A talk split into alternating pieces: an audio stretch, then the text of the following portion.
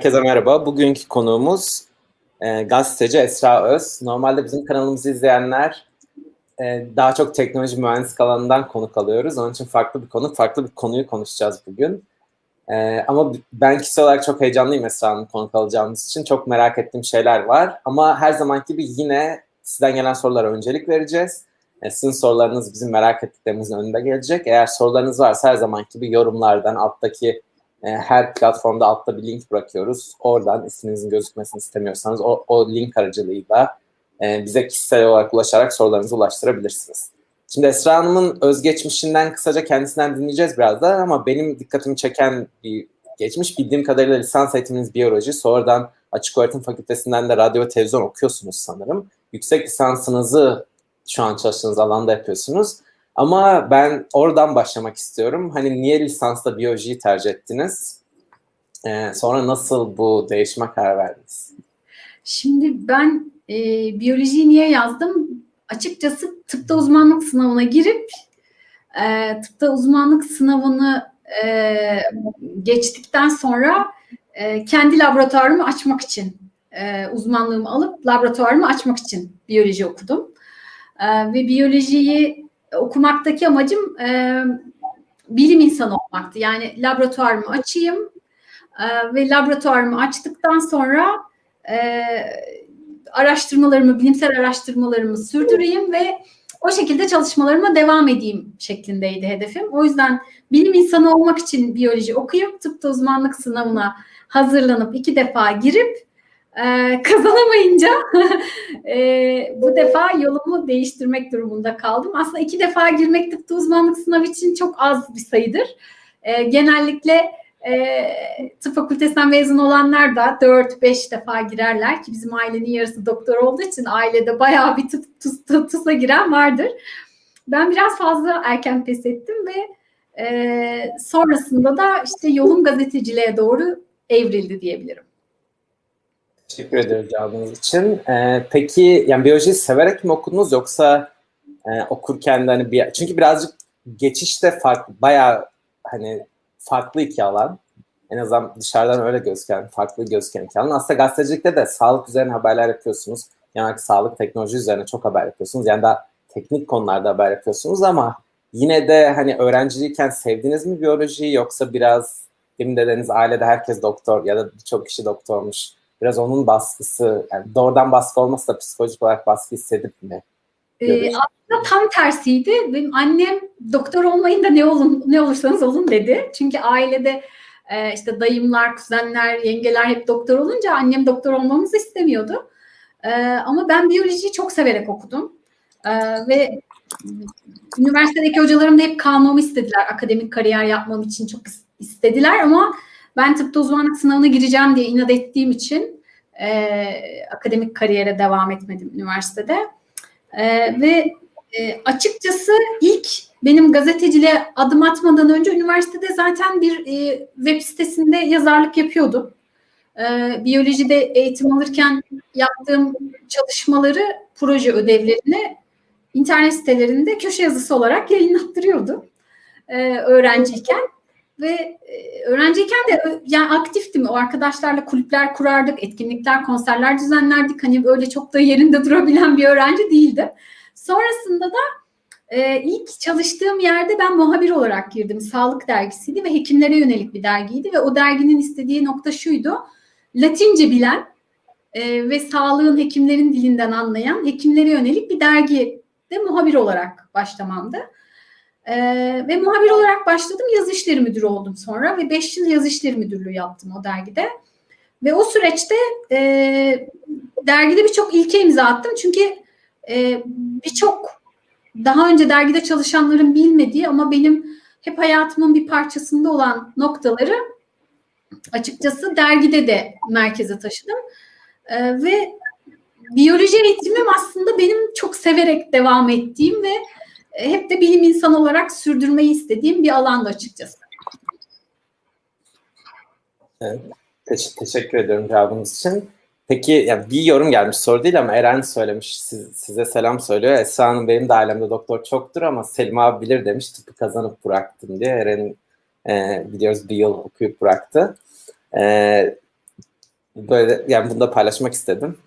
Şimdi e, gazetecilik kısmına gelirsek eğer dediğiniz gibi öğrenciyken de aslında yavaş yavaş bu alanda çalışmaya başlamışsınız ama genelde Türkiye'de gazetecilik yapmanız zor olduğunu söylüyor bizim tanıdığımız gazeteci arkadaşlarımız ve eğer işte genelde basından da bunu okuyoruz. Buna katılıyor musunuz? Yoksa gazetecilik okumak isteyenlere tüm bu zorluklara rağmen önerir misiniz? E, gazetecilik mesleği aslında çok farklı. Benim biraz tesadüfi bir şekilde gazetecilik mesleğim başladı. E, yani bir dergiye ilana başvurup işte o dergiden sonra e, yolum gazeteciliğe doğru evrildi ama çok severek yapıyorum. Çok gerçekten sevmek lazım. Biraz aşkla yapmak lazım bu işi ki e, devam ettirilebilsin. Çünkü çok zor bir meslek.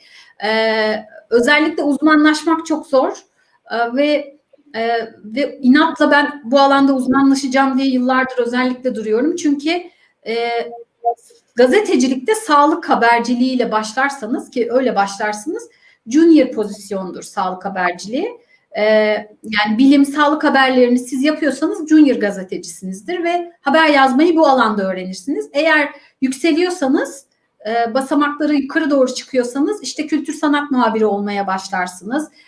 Ee, önce sağlığa eğitim eklenir. Eğitimden sonra sizi kültür sanat aktarırlar. İşte sonra e, Ankara'da olduğum için ben e, biraz daha parlamentoya, bakanlıklara bakmaya başlarsınız işte sağlığa bakarken Sağlık Bakanlığı'na, eğitime bakarken Milli Eğitime bakarsınız ama kültür sanata geçtikçe bakanlıklarınız değişir. Ve bakanlıklarınız değiştikçe de siz aslında e, basamakları atlıyorsunuzdur. Parlamento muhabir, muhabirliği mesela Ankara için çok iyi bir muhabirliktir. E, ya da başbakanlık muhabirliği vardı mesela önceden. Cumhurbaşkanlığı muhabirliği sizin artık e, gazetecilikte yıllarınızı harcadığınızı ve o alanda uzmanlaştığınızı gösterir. Ekonomi muhabirliği mesela en üst basamaklardan bir tanesidir. Ee, ama ben yıllardır e, özellikle sağlıkta kalmaya inat ettim ve arkadaşlarımın çoğu bana dedi ki yani artık kaç yıldır bu alanda çalışıyorsun basamak atla ve diğer alanlara geç. Ee, ama inatla aynı yerde kalmayı tercih ettim ama şu an Türkiye'de ne kadar Covid de olsa, ne kadar bilim haberlerinin, sağlık haberlerinin, teknoloji haberlerinin önemli olduğu da konuşulsa uzmanlaşma yok. O yüzden de e, iş olayı çok daha zor oluyor açıkçası. Teşekkürler cevabınız için. Ee, peki ya, peki belirli bir tecrübe kazandıktan sonra şu an için e, dünyada bu olay nasıl? Onu, yani önce onu sorayım sonra diğer soruma geçeyim. Siz dünyada da Türkiye'deki gibi mi yoksa teknoloji, sağlık vesaire haberi yapanlar daha mı kıymetli, daha mı az kıymetli? Şimdi yurt dışında çok kıymetli aslında ve orada uzmanlaşma var ee, ve orada e, gerçekten uzmanlaşan, bu alanda çalışan ve kendilerini geliştiren editörler var ve onlarda hatta şöyle e, var hani junior pozisyon var, senior pozisyon var, e, daha böyle üst pozisyonlar var ve orada yerin şansı daha fazla. Yani Türkiye'de zaten ana akım medyanın içerisinde yer bulabilmeniz çok zor. Ve onun içerisinde gerçekten nitelikli haber yapmak da çok zor bir şey. Yani sağlık haberleri eşittir reklamla şu an e, denk geldiği için işte bilim bir, bir nebze daha e, yurt dışından çeviri haberlerle yapılıyor. Ya da işte minicik bir e, bilimsel çalışmayı çok büyük bir keşifmiş gibi sunan haberlerle karşılaşıyoruz. Ya da teknoloji haberlerinde bunu hani e, dönem dönem dile getiriyorum ben sosyal medyada da çok Türkiye'de dillendirilen bir konu değil. Yeni yeni dillendirilsin diye yavaş yavaş söylüyorum birdenbire konuşmuyorum. Ee, teknoloji haberciliği aslında biraz daha teknoloji yazarlığı şey gibi e, yeni çıkan ürün nasıl kullanılırın özelliklerini anlatan bir konum gibi bir şey yani. Ama bu olmamalı teknoloji haberciliği. Teknoloji haberciliği gerçekten insanlara vizyon kazandırmalı. Gelecekte ne gibi yeniliklerin olacağını ya da olduğunu, olurken orada ne gibi sorunlarla karşılaşılacağını da gündeme getirmeli. Sadece ürün tanıtarak, firma reklamı yaparak gazetecilik olmamalı. Ama şu an teknoloji haberciliği de, sağlık haberciliği de ikisi de şu an aynı o durumda. Yani geçtiğimiz günlerde gördünüz mü bilmiyorum. Ee, bir yazıda da yayınlandı. Sağlık programlarının ücretleri dile getirildi.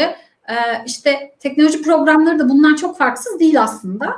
O yüzden e, etik bir çizgiye ihtiyaç var. Yurt dışında bu bir nebze daha e, hem gazeteciler kıymetli hem de olanakları daha fazla. Teşekkür ediyoruz. E, şimdi bir soruda şöyle bir soru gelmiş. Gitgide dijitalleşmesi medyanın sizce iyi, olumlu bir şey mi, olumsuz bir şey mi sizin işinizi nasıl etkiliyor diye? E, bence olumlu bir şey. Ben çünkü Türkiye'nin ilk blog yazarlarındanım ve teknolojiyi çok seviyorum. E, ilk blog açtığım zaman da işte gazeteci arkadaşlar bana şey demişlerdi, haberlerimi arşivliyordum blogumda.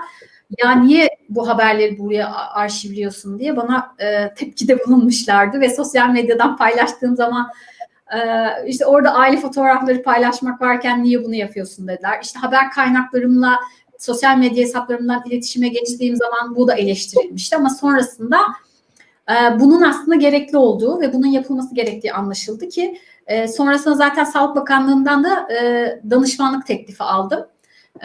Ve Sağlık Bakanlığı'nın sosyal medya hesaplarının kurulumunda danışmanlık yaptım.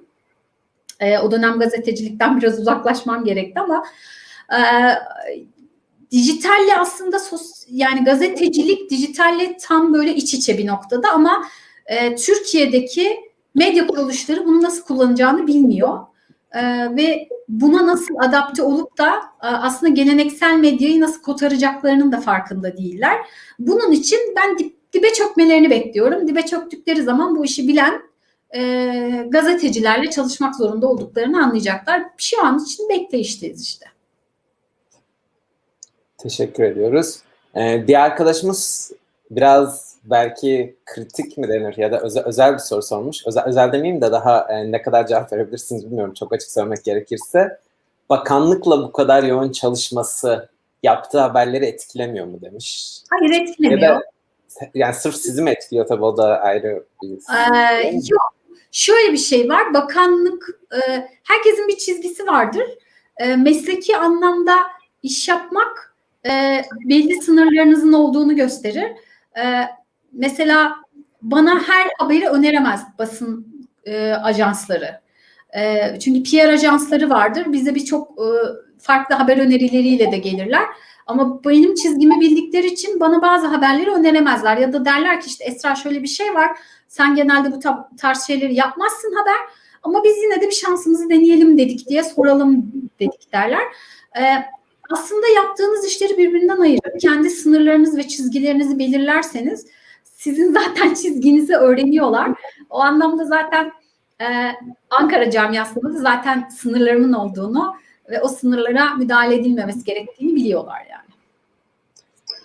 Şimdi demin söylediğiniz şeyle alakalı ben bir soru soracaktım. Arkadaşın sorusu gelince ona öncelik vermek istedim ama Arzuhan Doğan Yalçın da yani yıllar önce bir konuşması vardı. O da aslında söylediğiniz şeyden bahsediyordu. Sanırım kendi öğrenciliği döneminde master tezi olarak işte gazeteciliğin sonu üzerine bir şeyler yazmış ama sonra geriye dönüp baktığımda ya tahminlerimin birçoğu doğruymuş ama hani sonu değil aslında yeni bir başlangıcı falan diyordu o konuşmasında dijitalleşmeyle alakalı. Bilmiyorum dinlediniz mi, izlediniz mi o konuşması. Epey de oluyor daha yani Hürriyet Doğan ailesindeyken yaptığı bir konuşmaydı. Onun hakkında ne düşünüyorsunuz? Gerçekten hani her ölüm bir yeni bir doğum gibi yeniden az, aslında az önce benzer bir şey siz de söylediniz dibe vuracaklar dediniz ama yani sizce ne kadar yakın bu dibe vurma? Yeniden doğum olacak mı? Ya da ne kadar yakın sürede olacak? Yeniden doğum olmak zorunda.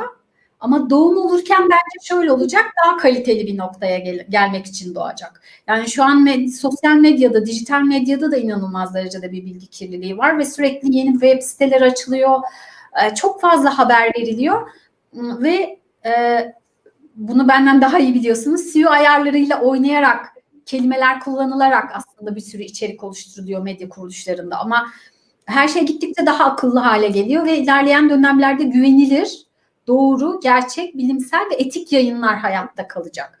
Ve insanlar artık e, orada burada dolaşmak yerine gerçekten güvenebileceği ve objektif olan yayınlara gitmeyi tercih edecek. E, ben yıllardır bu işi yapıyorum ama mesela benim haberlerimin içerisinde ben siyaset katmam. E, bazı katmadığım noktalar vardır ve onlardan uzak tutarım. Daha etik, daha objektif olsun. Çünkü benim amacım bilim haberi vermekse bilim haberini net bir şekilde vermek. Teknoloji haberini veriyorsam teknoloji haberini net bir şekilde vermeye çalışıyorum. O yüzden medyanın şu anki durumunda e, biraz günü kurtarma şeklinde gidiyor. Haber sitelerini incelediğiniz zaman Türkiye yurt dışı kıyaslaması yapalım burada en basitinden. Yurt dışındaki siteler ne kadar temiz, ne kadar steril girdiğiniz zaman oradan buradan reklamlar dönmüyor ya da sürekli dönen bir şeylerle karşılaşmıyorsunuz. Ama Türkiye'deki sitelere girdiğiniz zaman her yerden bir Google reklamı geliyor. Başka bir ilanla karşılaşıyorsunuz ve başlıkların içi çöp oluyor genellikle. Yani clickbait başlıklar oluyor ve onlardan insanlar belli bir dönem sonra sıkılacaklar ve Netflix gibi e, gerekirse ücretini ödeyecekleri ama kaliteli içerik alabilecekleri yerlere doğru yönelecekler. Şimdi bir arkadaşımız da şunu sormuş. Bence yine çok önemli ve güzel bir soru. Demiş ki birçok haber sitesinde şunu yaparsanız 10 kilo, bunu yaparsanız 5 kilo kaybedersiniz gibi haberler oluyor. Sonra hiçbir işe yaramıyor. Kısacası yani çok fazla yalan uydurma haber yapılıyor. Sizce bir ne, sağlık haberlerinde özellikle nelere dikkat etmeliyiz? Ya da neye güvenip neye güvenmemeliyiz? E, bu çok geniş bir konu. ya bun, bununla ilgili çok şey söyleyebilirim aslında. E, açıkçası sağlık haberleri genellikle insanlara boş umut veren haberler e, ve e, bir şeyleri dikte eden haberler. Ama insanların da talep ettiği nokta şu oluyor. Ben o haberi okuyayım ve hayatım bir anda şak diye değişsin istiyorlar. Öyle bir şey olması imkansız. Hiçbir şey size mucize sunamaz. Eğer bir haberin içerisinde mucize sunuyorsa, her derde deva diyorsa, işte şu kadar hayatınızı kolaylaştıracak diyorsa büyük ihtimal yalandır. Ee, ve sağlık haberleri okurken lütfen şu üç kelimeden uzak durun. Doğal, bitkisel, e, doğal, bitkisel, güvenilir. Üç kelime diyorsa bu üç kelime çok tuzaktır. Bu üç kelimeden uzak durun. Yani çünkü doğal demek sağlıklı demek değil, güvenilir demek sağlıklı demek değil, bitkisel demek özellikle kesinlikle güvenilir demek değil. Ee, yani inanılmaz derecede ürün yerleştirmesi yapılabiliyor. Yani siz bir bir haber okuyorsunuz ama onun içerisinde çok sağlam şekilde yerleştirilmiş ürün reklamları olabiliyor. Genellikle bu bitkisel karışımlarda da onlar tavsiye ediliyor. İnsanlar inanıyorlar. Bazen de plasebo etkisiyle e, olduğu denebiliyor.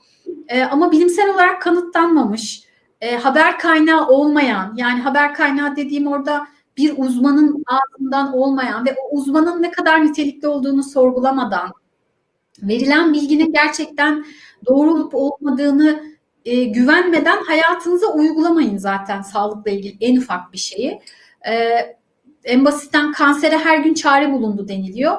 Ama böyle bir başlık mesela kanser hastası olan yakınlarla yakınlar olduğum onlarla konuştuğumda e, bana hep şey dediler yani inanılmaz bir hayal kırıklığı yaşıyoruz ve her defasında bizim için bir yenilgi oluyor. O yüzden bu noktada güvenilir hekimleri özellikle e, güvenilir haber kaynaklarının söylediklerine ve gazetecileri de tanıyarak e, ilerlemek daha faydalı olur.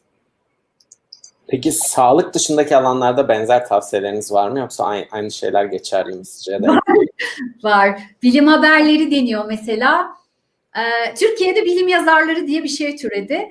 Ee, bu kişiler e, bilimle ilgili her konuda konuşabileceklerini iddia ediyorlar. Bilimsel araştırmaları yok, bilimsel altyapıları yok. Ben 14 yıldır bu işi yapıyorum. Biyolojik kökenliyim. Temel bilim eğitimi aldım ama çıkıp da e, bir konuda bilimsel araştırmam ya da altyapım olmadan konuşamam. Ee, ki radyo televizyonu okudum, üzerine gazetecilikte yüksek lisans yaptım ve bilim iletişimi çalıştım. Ee, bilim haberlerinde çok büyük handikaplar oluyor. Genellikle çeviri oluyor bilim haberleri dediğim gibi ve çeviride mesela öyle oluyor ki bazen bilim insanı söylenilen kişi yok. Öyle bir üniversitede öyle bir akademisyen yok. Yapılan araştırma öyle bir araştırma yok. O tip haberlerle de biz geçmişte çok karşılaştık. Uydurmasyon haberler. Teknoloji haberlerine gelince de teknoloji haberinden çok biz ürün reklamları okuyoruz. Yani işte bilmem ne markasının son model bir ürünü çıktı. Bilmem ne markasının başka bir son model ürünü çıktı. Bu teknoloji haberi değil. Bu teknoloji reklamı. Ürün tanıtımıdır. Sağlıkta olduğu gibi teknolojide de inanılmaz derecede ürün, ürün tanıtımı var. Bu noktada şuna dikkat etmek lazım. Teknoloji haberi gerçekten size son gelişmeleri aktaran, e, son ve bunu aktarırken de objektif şekilde e, kaleme alan e, ya da anlatan kişilerden izlemek lazım ama televizyondaki teknoloji programlarının ve sağlık programlarının tamamı sponsorlu. O yüzden bu noktada ne kadar dikkat edilir bilmiyorum. Teşekkür ediyoruz. Bir arkadaşımız demiş ki e, neden yani anlattıklarına göre bilim teknoloji haberi yapmak daha zor. Bilim teknoloji sağlık haberi. Neden illa bu alanlarda ısrar evet bunu çok soran oldu bana. Daha çabuk ilerlerdin şimdi Cumhurbaşkanlığı muhabiriydin diye. Ben çok seviyorum bilimi.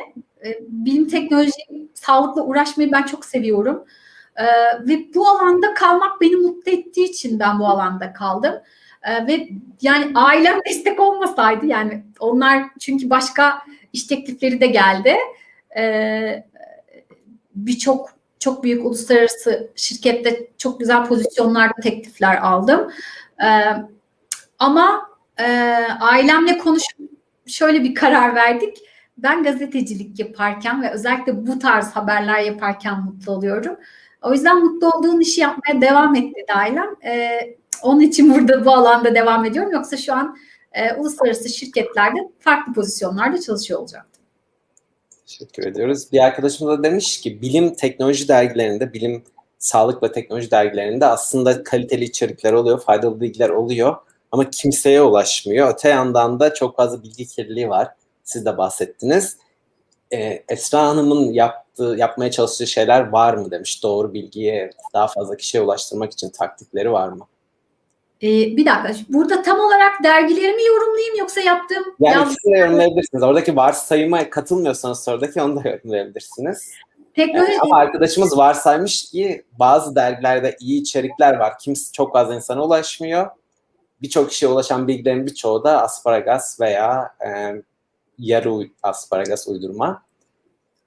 Yani Şimdi, buna katılıyor musunuz? Önce onu konuşalım istiyorsanız. Bu varsayımı doğru mu?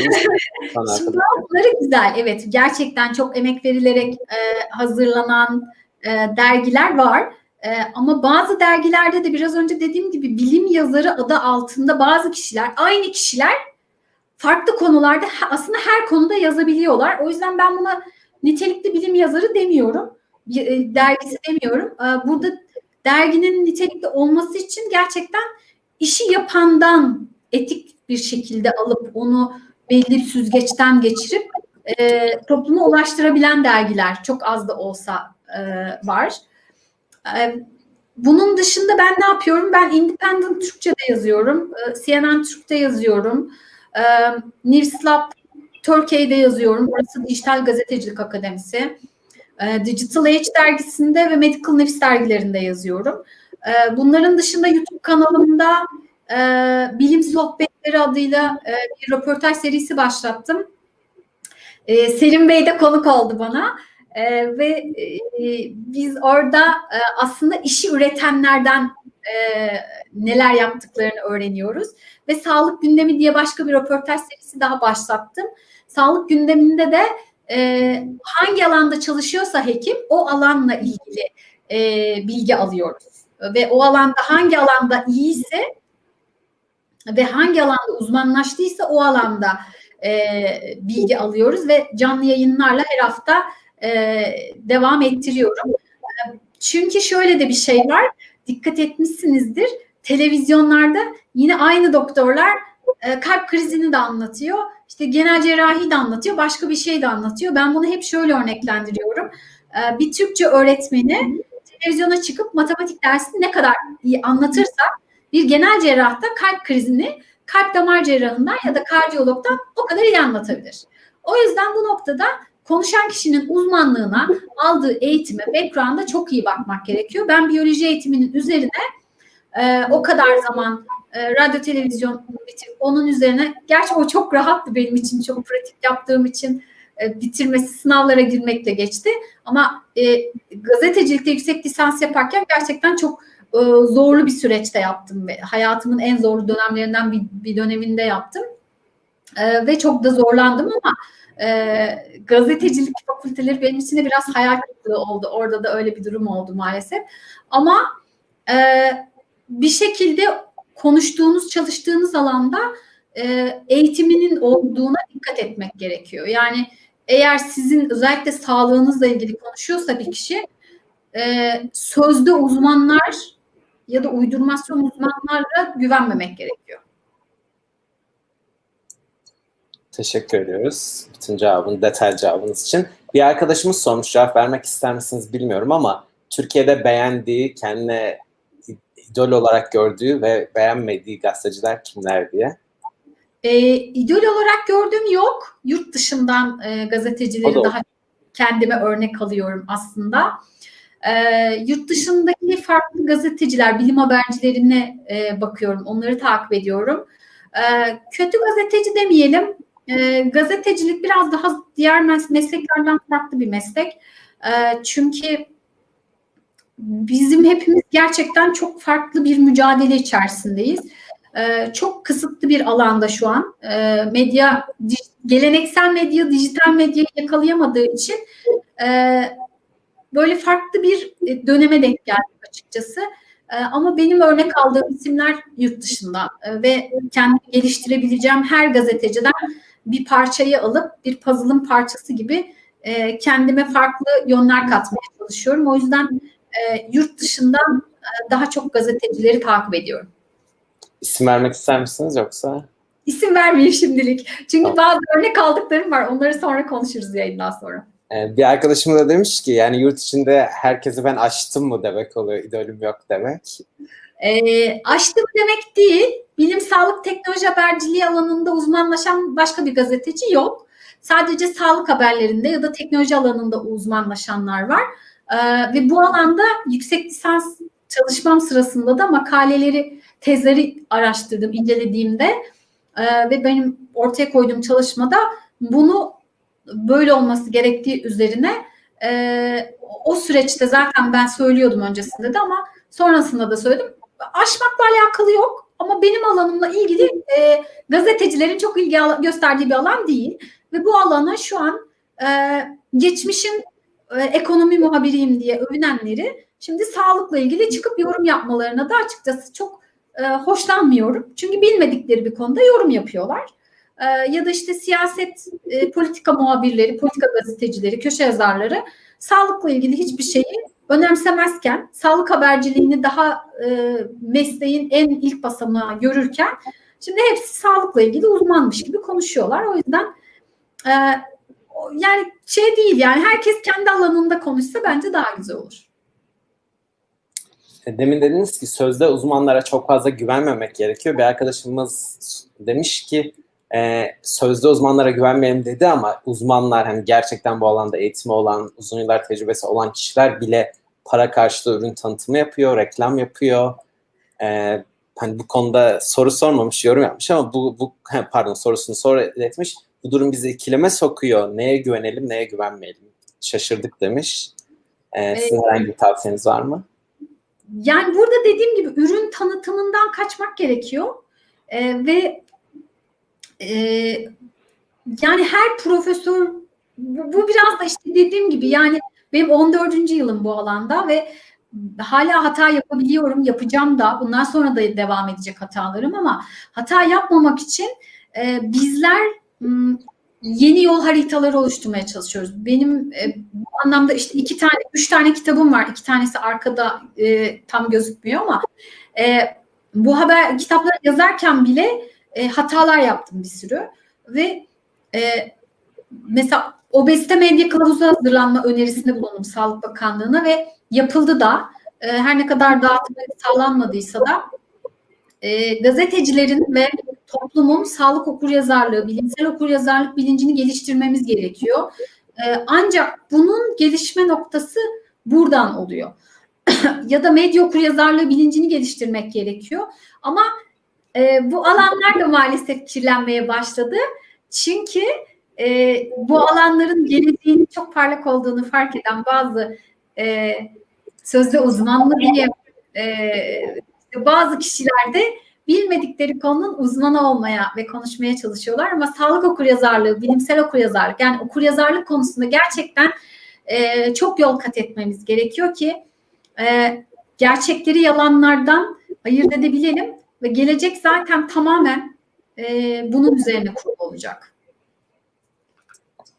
Bir arkadaşımız yüksek lisans yaparken hayatımın en zor dönemlerinden biriydi dediniz demin. ona yönelik bir soru sormuş. E, hayal kırıklığına uğratan durumlar var mıydı? Aslında var dediniz ama herhalde onların ne olduğunu merak ediyor eğer paylaşmak ister. Şimdi e, bence iletişim fakültelerinin akredite olması gerekiyor. E, çünkü e, biyoloji mezunu olup da gazetecilik yapmaya başladığımdan sonra ben piyasadaki bütün medya, iletişim, gazetecilikle ilgili kitapları okumaya bulmaya, eğitim varsa onları almaya, seminer varsa onlara katılmaya çalıştım. E, fotoğrafçılık, diksiyon, spikerlik, sunuculuk eğitimleri aldım. Ve yüksek lisans yaparken şunu fark ettim. İletişim fakülteleri aslında çağın çok gerisinde kalmışlar. E, haber yazma dersinde haber yazma eğitimi veriliyor size ama diyorsunuz ki hocam bu haber böyle yazılmıyor. Biz bunu böyle yazmıyoruz. Pratikte bunun böyle bir işlenirliği yok. Hoca diyor ki hayır bu benim dersim ve benim dersimde benim istediğim gibi gazete çıkartılacak ve ona göre kurallar olacak. Teknolojiden çok uzaklar, gelişmeden çok uzaklar, yeniliklerden çok uzaklar. Ee, bazı gazeteciler, tarihteki önemli gazetecileri soruyorum, bilmiyorlar. Ee, ya da e, sağlık iletişimi çalıştığını iddia eden akademisyenin Nature, Science, Cell, JAMA dergilerini bilmediğini öğrendiğimde şok oldum. Ee, yani akademik anlamda iletişim fakülteleri beni hayal kırıklığına uğrattı diyebilirim. Bir soru da e, elektron e-spor ve bilgisayar oyunlarıyla alakalı gelmiş. Yine aslında yani burada biraz aslında belki sizin şikayet ettiğiniz şey oluyor. Size sağlıkla alakalı her tarz soru da size geliyor ama e, bunların bilgisayar oyunlarının sağlığımıza etkileri ve gelecekte topluma olan etkisinin boyutu hakkında görüşleri nedir diye sormuş. Ben o konuda uzman değilim. Yani ne psikoloğum ne o, o işi üretiyorum. Ee, o yüzden o konuda bilmiyorum demeyi çok severim. Ee, bilmiyorum. Bir arkadaşımız da tarihte sağlık konusunda yatan, yazıp hapiste yatan gazeteci var mı demiş. Bir de sanırım bugün Uğur Mumcu'nun ölüm yıl dönümü. Onu sorayım. Evet. Ee, ee, sağlık yazıp da e, bana dava açılmıştı. Yıllar önce yaptığım bir haber nedeniyle ama sonra ben davayı kazandım. Ee, sağlık haberciliği uzmanlaşmadığı için, bilim sağlık teknoloji haberciliğinde uzmanlaşma olmadığı için e, sadece mahkeme olur. E, tekzip yayınlatmak için e, siz dava edebilenler olabiliyor. Bana öyle bir dava açılmıştı ve ben kazandım ve sonra karşı taraf kaybetti. E, sağlık haberciliği keşke uzmanlaşsa da e, daha güçlü şeyler ortaya koyabilsek bilim haberciliği, teknoloji haberciliği. E, bunun içinde işte daha e, farklı olanaklar gerekiyor. Bir arkadaşımız eğitmen kimliğinizle alakalı soru, sor, bir iki soru sormuş. Yani şu, şu dakika kadar aslında hep gazeteci kimliğinize odaklandık ama bir eğitmen bir de yazar kimliğiniz de var. Yazar kimliğinizden çok kısaca bahsettiniz ama eğitmen kimliğinizle alakalı bir iki soruya değinmek istiyorum. E, demiş ki insanlara yani sanırım medya okur yazarlığı konusunda da dersler veriyorsunuz. Evet. E, bir eğitmen olarak bize önerileriniz ya da genel olarak insanlara önerileriniz nedir demiş. Ne gibi tavsiyeler verirsiniz? Nasıl daha iyi okurlar oluruz demiş. Ee, öncelikle okunan yayının ne olduğunu bilmek gerekiyor. E, çünkü her yayının bir e, çizgisi tarzı vardır. E, o çizgi e, çerçevesinde bir yayın akışı yaparlar. E, gazetecileri tanımak gerekiyor. Hangi gazeteci nasıl haber yapar? E, gerçi sirkülasyon çok hızlı oluyor. Bazen ben bile e, değişen gazetecileri gördüğümde şaşırıyorum. E, bunun dışında yapılan haberde başla aldanmamak gerekiyor. Sadece başlık okumamak gerekiyor. Haber kaynağının içerisindeki uzmanın ne kadar uzman olduğunu mutlaka geçmişe dönüp bir araştırmak gerekiyor. Hmm, ve bir kişi eğer her konuda konuşuyorsa o kişiden uzak durmak gerekiyor. Bir ürünü tanıtıyorsa uzak durmak gerekiyor. Çok fazla Latince konuşuyorsa uzak durmak gerekiyor. Ee, çünkü e, bazı doktorları görüyorum o kadar uydurmasyon ürün tanıtımları var ki e, yani mitokondri uzmanı diye bir şey duydum ben.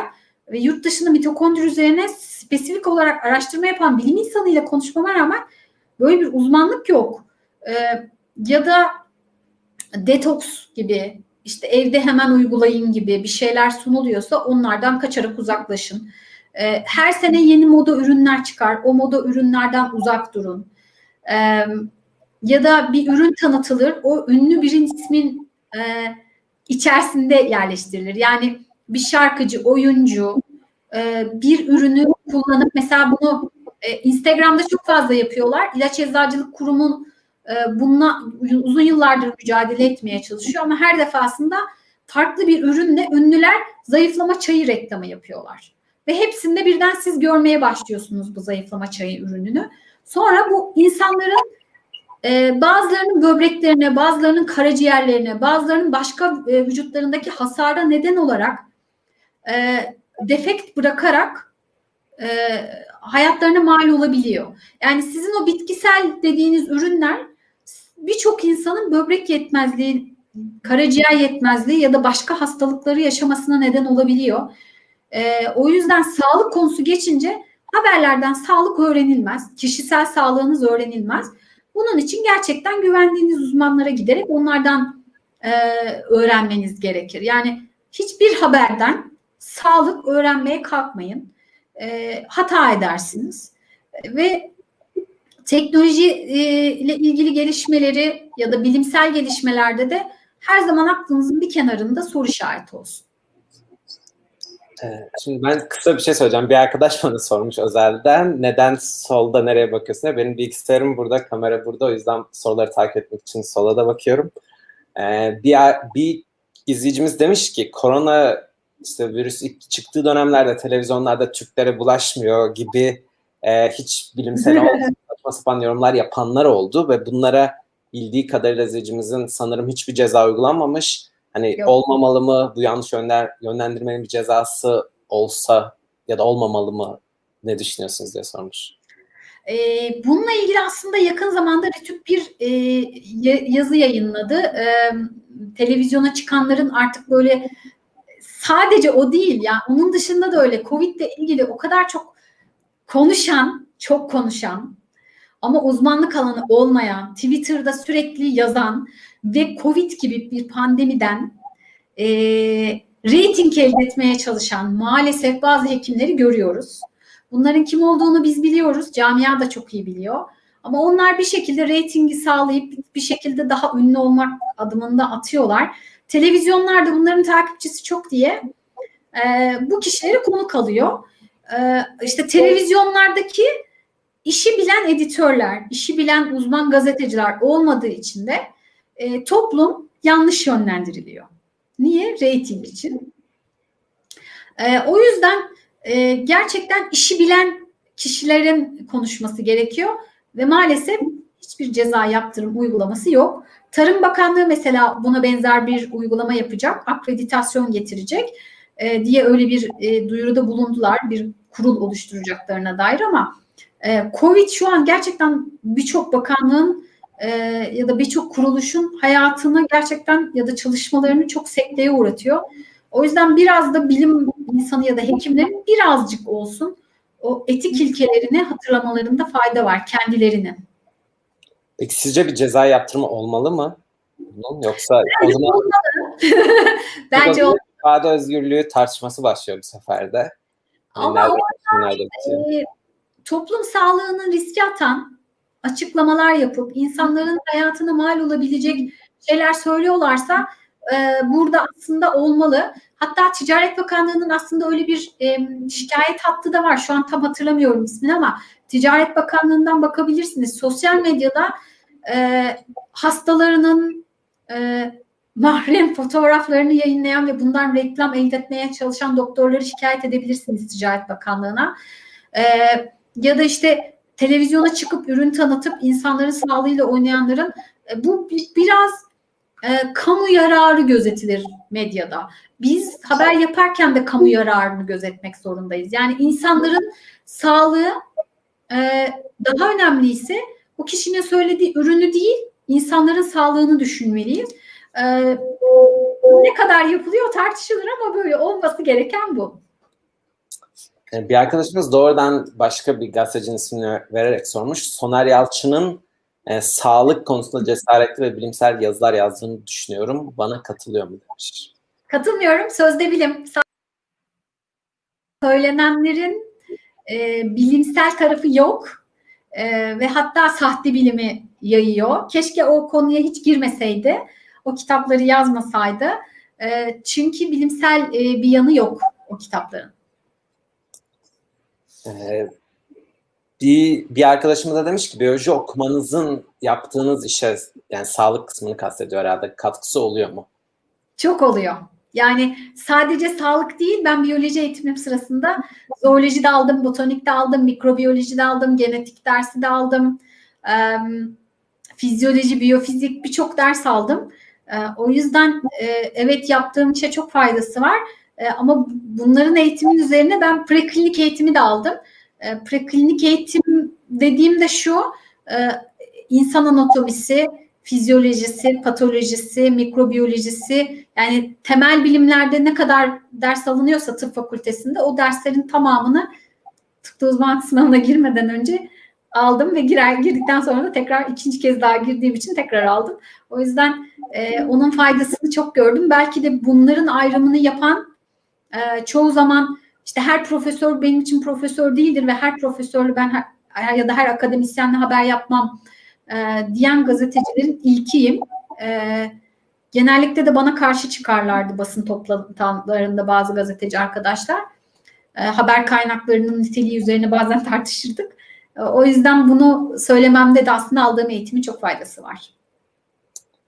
Ee, bununla alakalı aslında bir soru daha gelmiş. Onu söyleyip sonra korona ile ilgili birkaç yorum ve soru var aşıyla alakalı ona döneceğim. Ama tam bu eğitimle alakalı demiş ki arkadaşımız sizce bu alanda eğitim almayan yani biyoloji veya işte Amerika'da pre-tıp deniyor herhalde. Türkiye'de klinik e, öncesi dediniz. Bu tarz dersler, eğitimler almayan kişiler sizce sağlık haberciliği yapabilirler mi diye sormuş. E, yapıyorlar. Yapmalılar mı diyeyim ya da? Yapanların hepsi yap. Yani şu an benim dışımdakilerin hepsi zaten öyle. E, genellikle gazetecilik mezunu ya da farklı bölümlerden mezun arkadaşlar. Ama biyoloji mezun olarak yok. E, ve tıpta uzmanlık sınavına giren tek sağlık habercisi de benim. E, benim dışında tıpta uzmanlık sınavına giren, o sınavın ne kadar zor olduğunu bilen, o süreci yaşayan e, da yok. Çünkü e, biyoloji eğitimim sırasında da hastanede stajla yaptım. O yüzden hastanede çalışmanın ne olduğunu da biliyorum az çok. E, ve e, onun için e, bence almalılar. Yani e, çünkü iletişim fakültelerindeki eğitimle de gördükten sonra e, kesinlikle alınması gerekiyor. Ee, şimdi bir arkadaşımız demiş ki Zen Evrensel Gazetesi'nden Fatih Polat da bu meselede köşe yazısı yazmıştı demiş. Hangi konuyu hangi konuyu kastetti. Bazen yorumlar bize biraz bana en azından biraz gecikmeli geliyor. Ee, bir arkadaşımız izleyen bir kişi demiş ki uzman kavramı çok net değil. Biraz içe hani boşaltılmış bir kelime oldu herhalde uzman onu kastediyor. Uzman derken ne anlayacağımız net değil demiş. Bazen uzmanlar e, uzman olmayanlardan daha güvenli, daha özgüvenli konuşuyorlar demiş. Buna bilmiyorum katılıyor musunuz? Ee, ee, onu açayım. Şimdi uzman demek biz e, ona haber kaynağı diyoruz ve haber kaynağının niteliği dememiz e, o, o noktada önem taşıyor. Haber kaynağının niteliği ne kadar iyi olursa haber o kadar nitelikli olur ve ne kadar çok çeşitlendirirsek o kadar da haber aslında zenginleşir. E, sizin uzman olarak gördüğünüz birçok isim aslında gerçekten bizim uzman yani kendi adıma söyleyeyim benim uzman olarak görmediğim kişiler ve haber yapmadığım kişiler. O yüzden haber yaparken e, olabildiğince özen göstermeye çalışıyorum. E, bu hata yapmayacağım demek değil. Hata yapıyorum, yapacağım. Yap, bundan sonra da olacak ama hatalarımdan ders çıkartıp her defasında bir yol haritasına bir e, şık daha ekliyorum. Yani haber yaparken bunları bunlara dikkat edeceğim. Ha tamam bundan sonra buna da dikkat edeceğim diye e, aklımın bir kenarına yazıyorum ve onu da mümkünse çok dillendirmeye çalışıyorum. E, o yüzden e, sizin gördüğünüz uzman olup çok rating alan kişiler aslında benim için uzman kategorisinde yer almıyorlar. Evet, Blue isimli bir arkadaşımız soru sormuş. Onun sorusu biraz geride kalmış. Ona geleceğim. Ama aşıyla alakalı birkaç soru vardı. Hatta 3-4 tane görüyorum. Ee, birincisi bir arkadaşımız demiş ki demin de bahsettiniz ya da sorudan geldi. Korona döneminin başında bu konuda haberciliğin ne kadar önemli olduğu bir kere daha anlaşıldı. Şimdi aşı döneminde bununla ilgili hiçbir şey yapılıyor mu? Yani bu tarz yanlış haberlerin önüne geçmek adına sizin bildiğiniz veya sizin kişisel olarak yaptığınız veya başka gazetecilerin yaptığı ya da kurumların yaptığı herhangi bir şey var mı diye sormuş. Ee, diğer bir arkadaşımız da e, aşı konusunda araştırmaları var mı kendisinin demiş. Bu konuda yazılar yazacak mı? Aşı konusunda yazılar yazdım. E, hatta e, iki defa da e, canlı yayın yaptım. Hatta bu hafta bir tane daha COVID e, ve aşılarla ilgili Türk İmmünoloji Dernek Başkanı'yla bir canlı yayınımız olacak. E, sağlık gündemi serisini oluşturma nedenim aslında bir tanesi de oydu.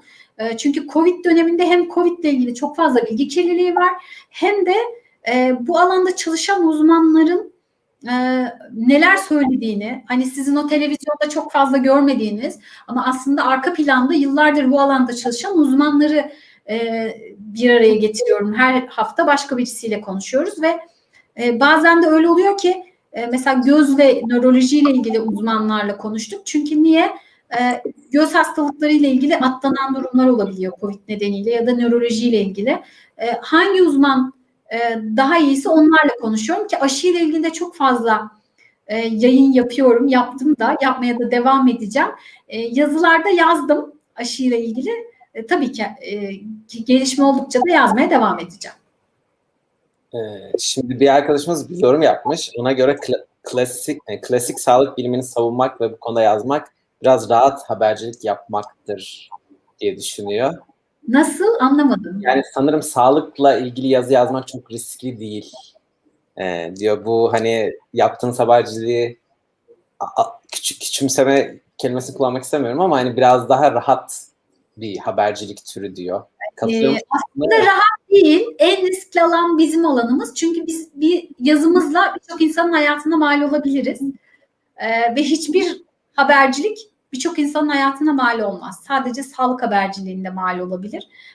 Ee, Valla ben sadece şunu söyleyeyim. O kişi eğer öyle gözü görüyorsa hastaneye gittiğinde hastalandığında hastanede yaşadıklarını bir gözünün önüne bulundursun ya da sevdiklerini olduğunda hangi doktora gideceğini ne yapacağını o an bilemediğinde ki e, ben e, annemle ilgili bir durum yaşadım ve annemi kaybettim ve o süreçte yaşadığım e, hastane koridorlarındaki süreç, e, çaresizlik ki benim ulaşamayacağım sağlıkta hiç kimse yoktur. E, ona rağmen ben anneme çare bulamadım e, ve kaybettim. E, o yüzden sağlığı küçümseyen bence önce bir e, sağlıkla ilgili bir acı yaşasın. Ondan sonra bu soruyu tekrar bana sorsun. Ee, Başınız sağ olsun öncelikleriniz konusunda. Evet. Bir arkadaşımız da demiş ki e, beslenme ile ilgili kitap yazdı. Carak Karatay hakkında ne düşünüyor demiş. beslenme ile ilgili yazdığım kitap şöyle. E, arkada Dedektif Duru Gerçeğin Peşinde diye bir kitap yazdım ve bunu niye beslenme yazdım? E, bu kitap bir hikaye kitabı ve bu hikaye kitabında e, uzmanların kitapta karakter yaptım. Duru bunun ikinci serisi devamı da gelecek ve bu her kitapta bilim insanlarını ya da uzmanları siz kitapta bir karakter olarak göreceksiniz. Ee, Türkiye'de ilk böyle bir kitap Türkiye'de yok ee, ve e, çocuk doktoruyla görüşüyor Duru. Ee, Yale Üniversitesi'nden Doktor Eda Cengiz e, çocuk obezitesi alanında ve diyabet alanında gerçekten dünya çapında çok önemli bir isim. Ee, kitapta karakter oldu. Eda'ya e, Eda Hoca e, Duru'ya nasıl beslenmesi gerektiği, ne oldu, vücut kitle indeksini nasıl hesaplandığını anlattı. Sonra e, keşfeden e, İnsan Vücudu Müzesi diye bir yer kurguladım. Orada Duru İnsan Vücudu Müzesi'ni gezerken e, bağırsaklarda Doktor Semir Beyaz'la karşılaştı ve Doktor Semir Beyaz e, bağırsaklarla ilgili makalesi vardı o dönem yayınlanan. O, Harvard Üniversitesi'ndeydi o dönem. E, şimdi New York'ta. E, ve onunla Semir Beyaz'la birlikte bağırsaklarda gezdi, e, pankreasta gezdi, karaciğerde gezdi e, ve insan vücudunda aslında buraların ne kadar önemli olduğunu öğrendi. Keşfeden Çocuklar Merkezi diye bir yer kurguladım. Burada e, Duru gitti diyetisyenle tanıştı, Banu Salman'la tanıştı ve Banu'yla e, konuştular. Beslenmede neye dikkat etmesi gerektiği ne oldu ve e, tarif verdik orada. Ve bu kitabı yazarken psikologlardan tamamı süzgeçten geçti. Ve bu kitapta olan uzmanların hepsi ben her kurguyu değiştirdiğimde e, okuyup bana geri bildirimde bulundular ve birlikte yazdık biz bu kitabı. E, özellikle Handan Odaman Uşaklıgil gerçekten bu kitabı yazarken bana çok büyük destek sağladı. Çünkü Duru'nun hem karakterini oluştururken hem de e, diyaloglarında e, yanlış yönlendirme olmasın diye çocuklara çok üzerinde durduk.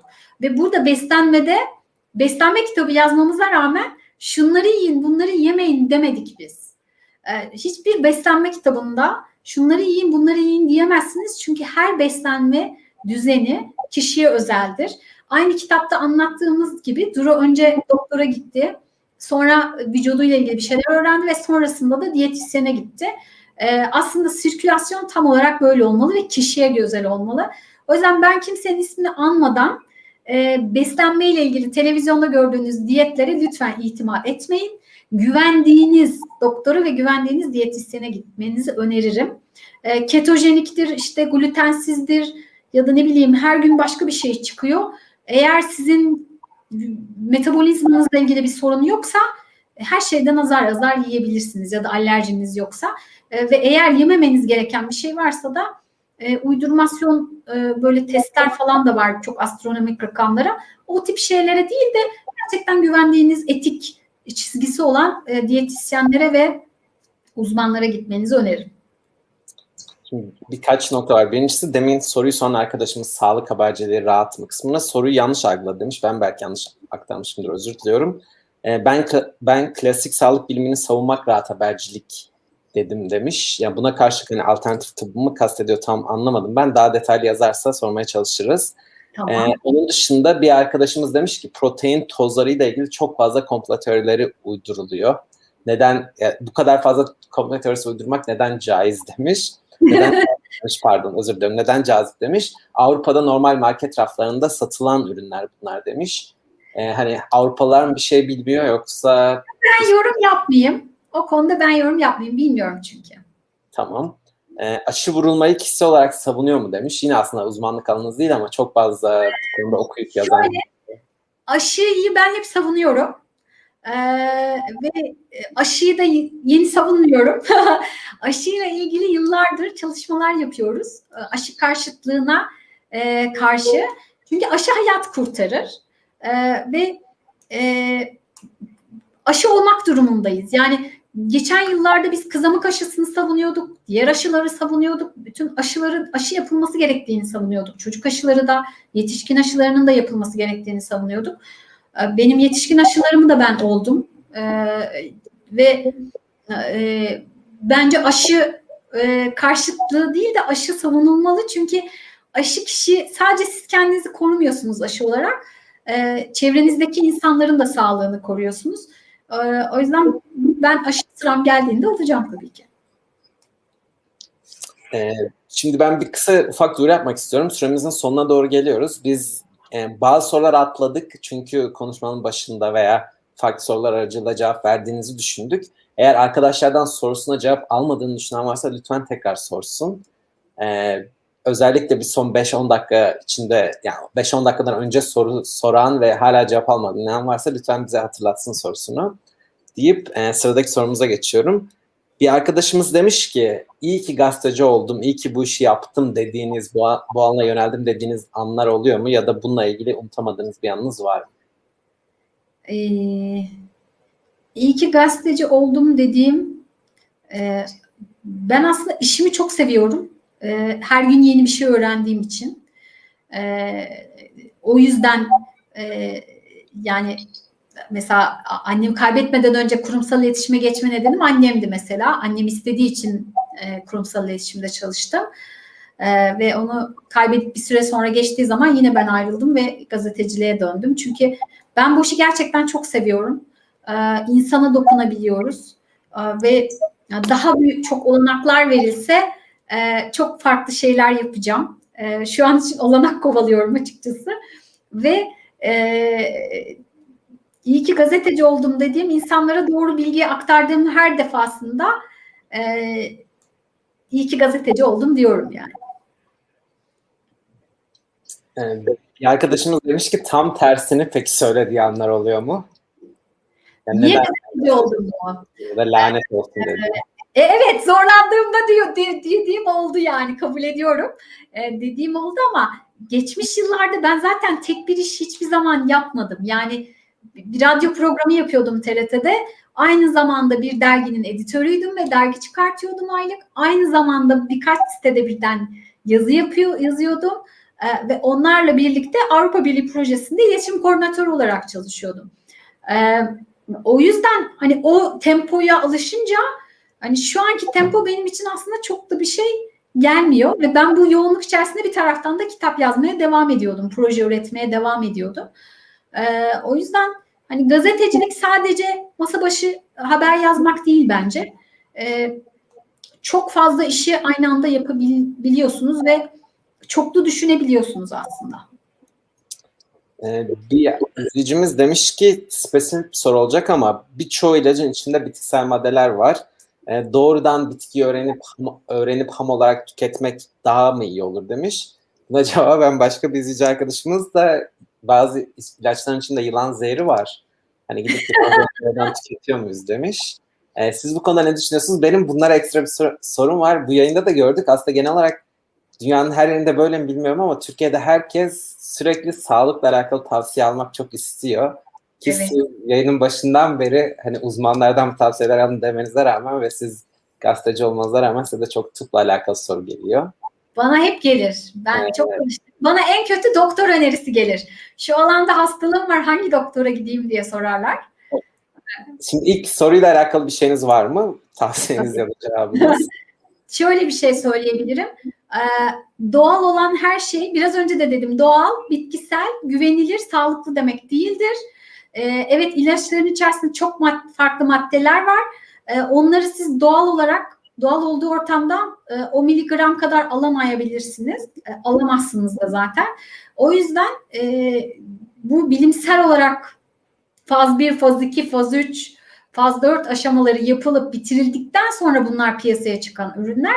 E, o yüzden bu bitkisel e, merakından biraz daha uzak durmak gerekiyor.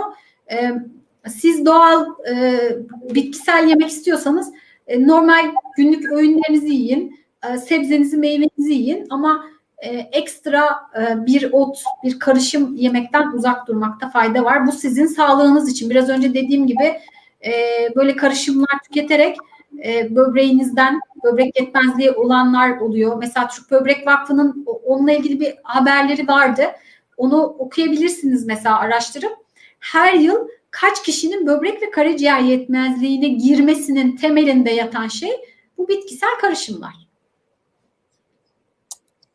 Şimdi yavaş yavaş kapatmak istiyoruz yayınımızı. Bir saati fazla aşmamak istiyoruz. Hem sizin vaktinize biliyoruz çünkü bundan önce de yayınınız vardı, yorgunsunuzdur. Ama bir son sorumuz, kapanış sorumuz da şu. Genel olarak bu mesleği isteyen, şu an lise, üniversitede okuyan, Türkiye'de veya dünyanın her yerinde olursa, neresinde olursa olsun bizi izleyen gençlere, arkanızdan gelen geleceğin gazetecilerine tavsiyeleriniz neler? E, gazetecilik gerçekten severek yapılması gereken bir iş. E, çok zorlu bir iş e, ve iş garantinizin olmadığı bir alan. E, çünkü bugün bir gazetedesinizdir, yarın işiniz yoktur. E, ya da serbest gazetecilik yapabilirsiniz. Şu an benim, şu dönem benim yaptığım gibi. E, bunu gerçekten çok büyük aşkla yapmanız gerekiyor. Çünkü bu bir meslek, bu bir hobi değil. E, bilimle ilgili ya da sağlıkla ilgili, teknolojiyle ilgili birçok şey yapıyorum. Uzun yıllardır yapıyorum ama insanlar hobi olarak yapıyorlar ama bu bizim bir işimiz. Ve bu işin ne kadar e, zorlu olduğunu, ne kadar yorucu olduğunu e, alana girmeden anlamak zor. Ama e, severek de yapılabilecek çok güzel bir iş. Ben gerçekten e, sonrasında çok kaliteli, çok nitelikli gazetecilerin yetişmesini çok isterim. E, ve bu alanın gelişerek, Türkiye'de uzmanlaşarak e, hak ettiği değerin bulup insanların hak ettiği kalitede haber almalarını sağlamak açısından çok önemli. E, çünkü her haberde biz mutlaka insanların hayatına dokunuyoruz.